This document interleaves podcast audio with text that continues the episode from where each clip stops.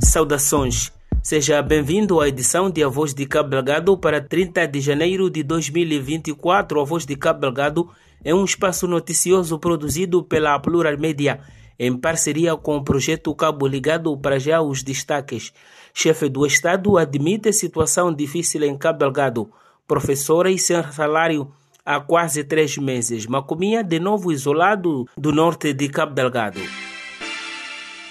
O presidente da República, Felipe Nunes, visitou na passada sexta-feira a posição das forças de intervenção rápida em Metuji para interagir com as forças de segurança destacadas para o Teatro Operacional Norte.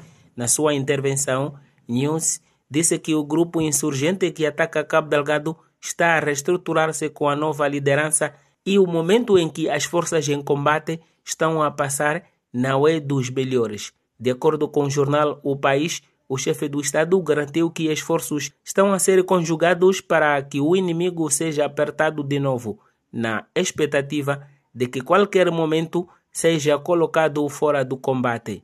News disse que os insurgentes estavam a movimentar-se muito nos distritos de Kisanga e Macomia, com destaque para Mucojo e Pangani, e apelou às FDS para que não permitam que aquilo que já foi conquistado possa voltar para as mãos dos insurgentes.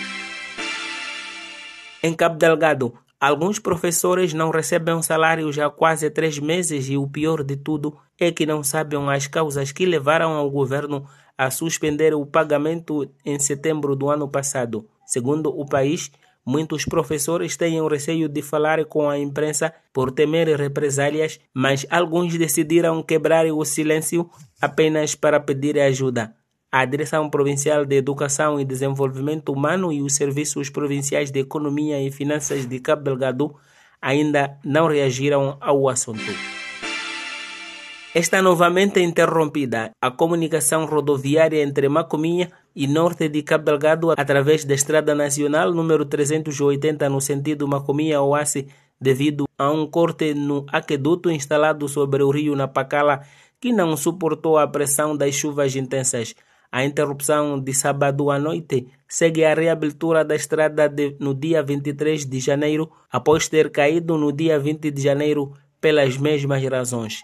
A ANE informou que, enquanto não for adotada uma solução definitiva, todos os trabalhos de emergência estão a ser empreendidos para a reposição da transitabilidade se as condições climáticas forem favoráveis.